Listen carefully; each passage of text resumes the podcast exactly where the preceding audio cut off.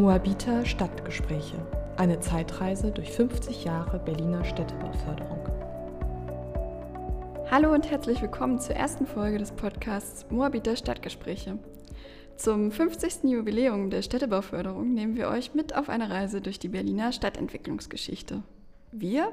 Das ist das Team der Prozesssteuerung des Fördergebiets Turmstraße in Berlin-Moabit.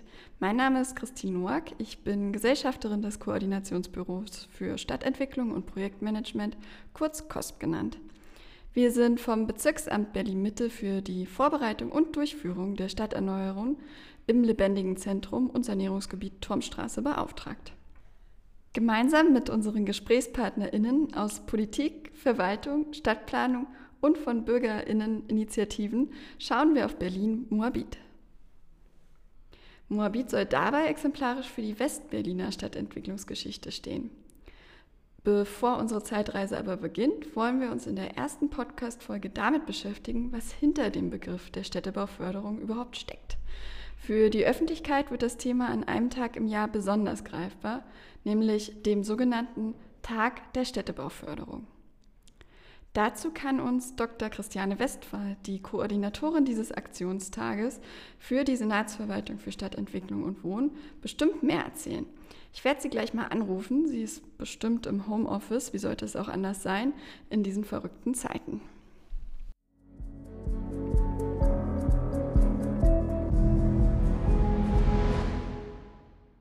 Hallo, Frau Westphal.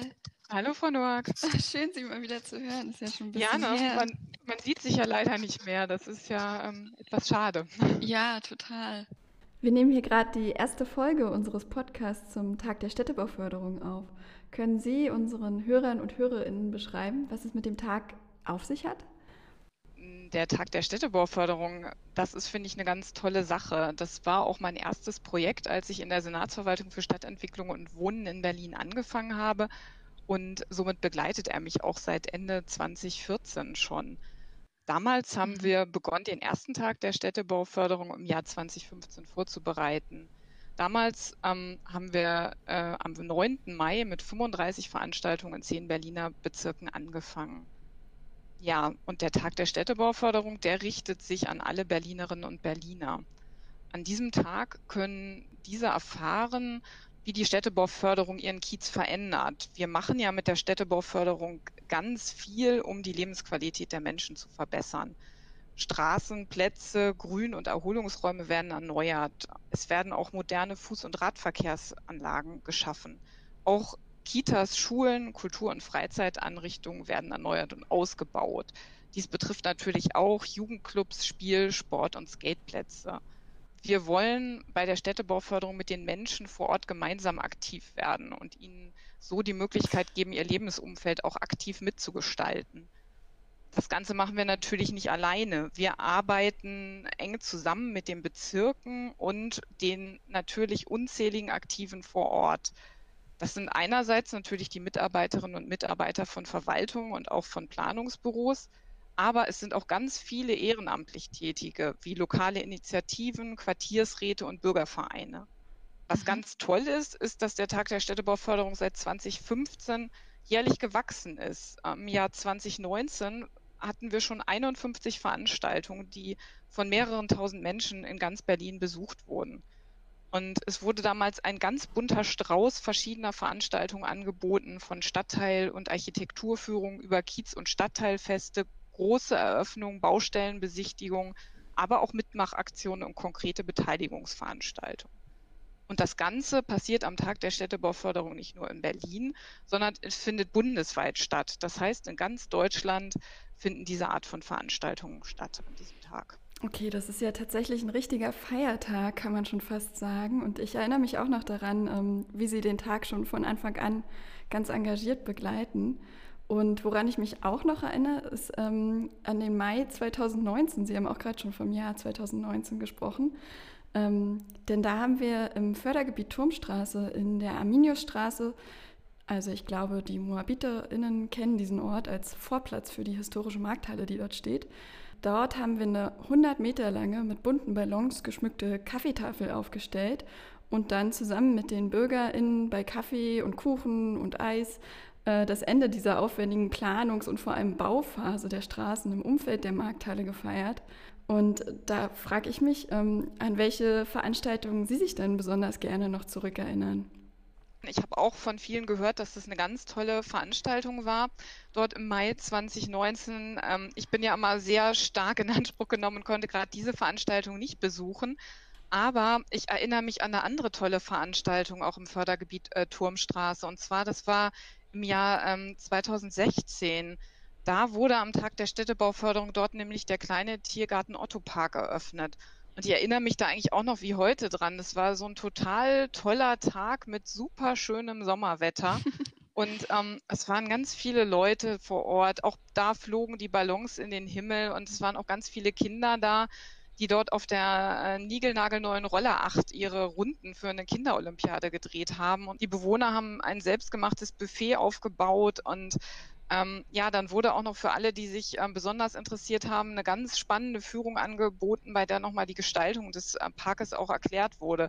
Das ist halt genau die Art von Veranstaltung, finde ich, die am Tag der Städtebauförderung auch sein sollten, wo es einerseits darum geht, dass die Bewohner miteinander in Kontakt kommen, gemeinsam feiern können, sich nochmal neu kennenlernen können, aber dass es andererseits auch ähm, ja, Erklärung, Erläuterung zu dem gibt, was eigentlich mit der Städtebauförderung ähm, geschaffen wurde. Und ähm, ja, ich finde, das äh, funktioniert auch im Fördergebiet Turmstraße immer super gut und ähm, ja, ich bin immer begeistert, was da alles angeboten wird.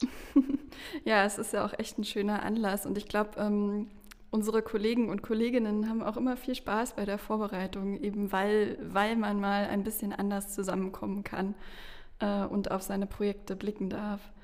Doch ähm, sowas ist ja gerade aufgrund der Maßnahmen zur Bekämpfung des Coronavirus nicht möglich. Ähm, und das auch noch im Jahr der 50-jährigen Städtebauförderung, also in dem Jahr, in dem wir ein Jubiläum feiern dürfen. Ähm, haben, also wie können wir das dann trotzdem gut zusammen feiern? Ähm, wie sehen Sie das? Ja, das, ähm, da sprechen Sie mir natürlich aus der Seele. Das ist äh, natürlich wirklich schade, dass wir in diesem Jahr solche schönen Momente, wie wir sie eben beide beschrieben haben, wohl leider nicht erleben werden können am, am Tag der Städtebauförderung. Ich denke, wir müssen uns da jetzt Schritt für Schritt herantasten, was am 8. Mai konkret möglich sein wird. Und ja, wir haben ja jetzt alle in den letzten Monaten ganz viele Erfahrungen ähm, gemacht mit digitalen Angeboten und Beteiligungen. Ja, vor einem Jahr waren wir lange noch nicht so weit. Da mussten wir den Tag der Städtebauförderung leider sehr kurzfristig absagen. Und äh, ja, aber dieses Jahr sind wir da schon viel weiter und ich hoffe, es gibt ganz viele Filme, virtuelle Rundgänge und Online-Werkstätten und natürlich auch Podcasts. Also das finde ich eine super Idee von Ihnen, ähm, dass Sie äh, hier so ein tolles Projekt mit dem Podcast machen.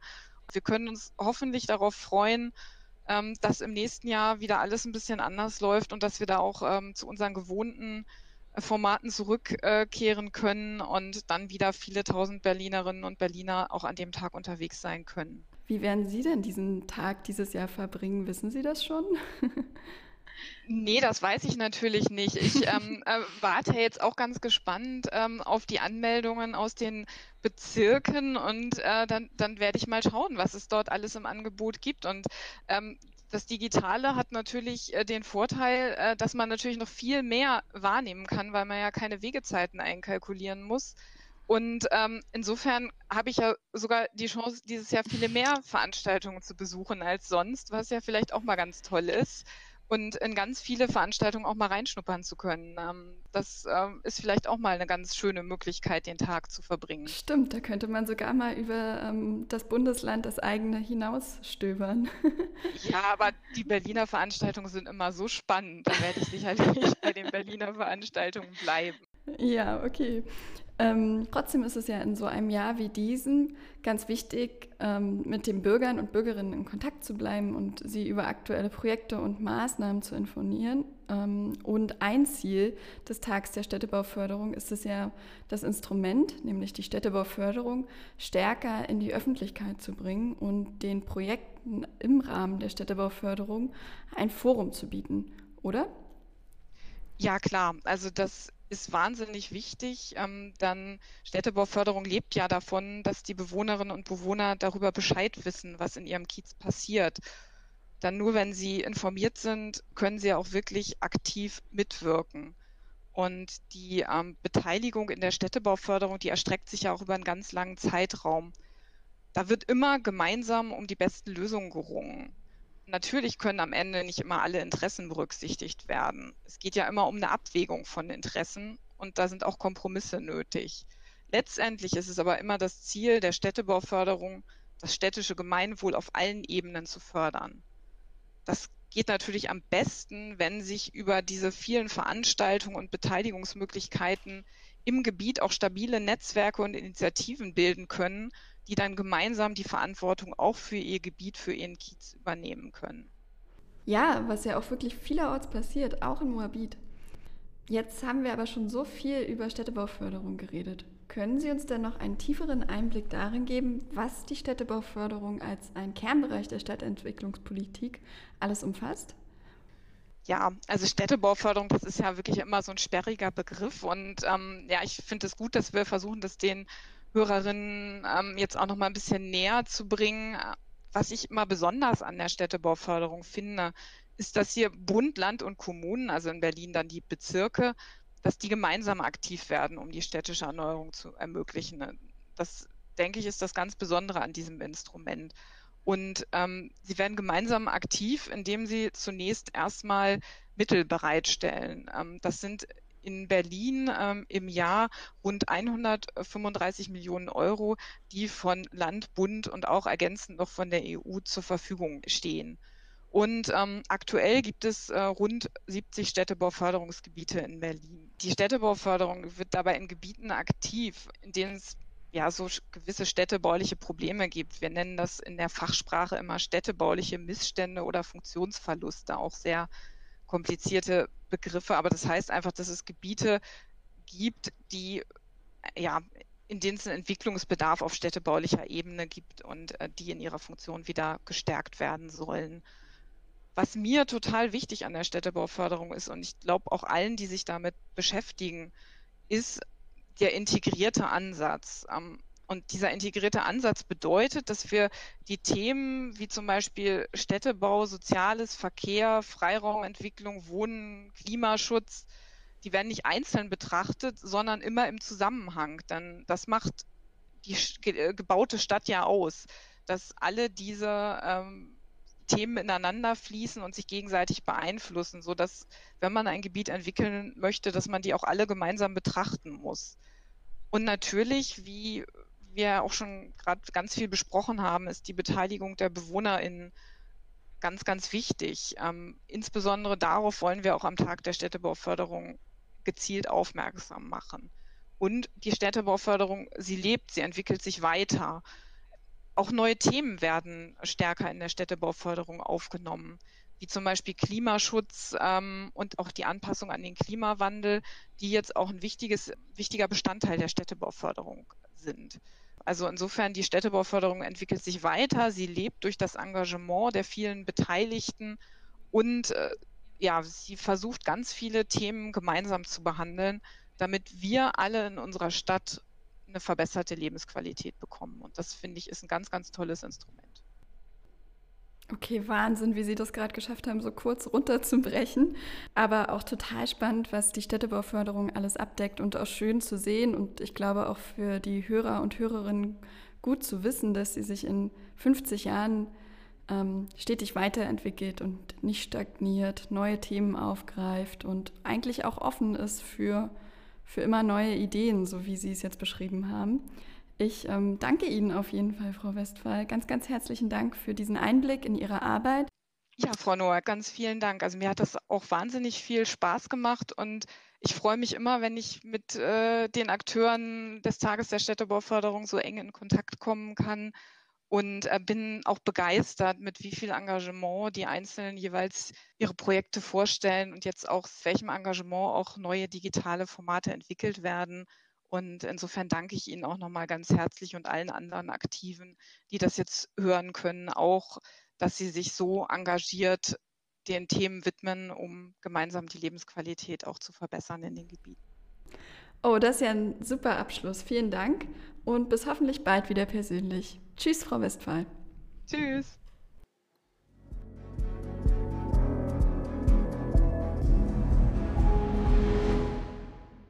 Ja, das war der erste Teil der Moabiter Stadtgespräche.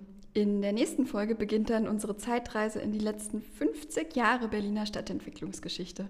Kaum noch vorstellbar, in den 60er und 70er Jahren wurde vom vollständigen Abriss ganzer Quartiere gesprochen. Gemeinsam mit einem Experten schauen wir auf diese Zeit zurück. Seid also gespannt. Bis bald und bleibt gesund.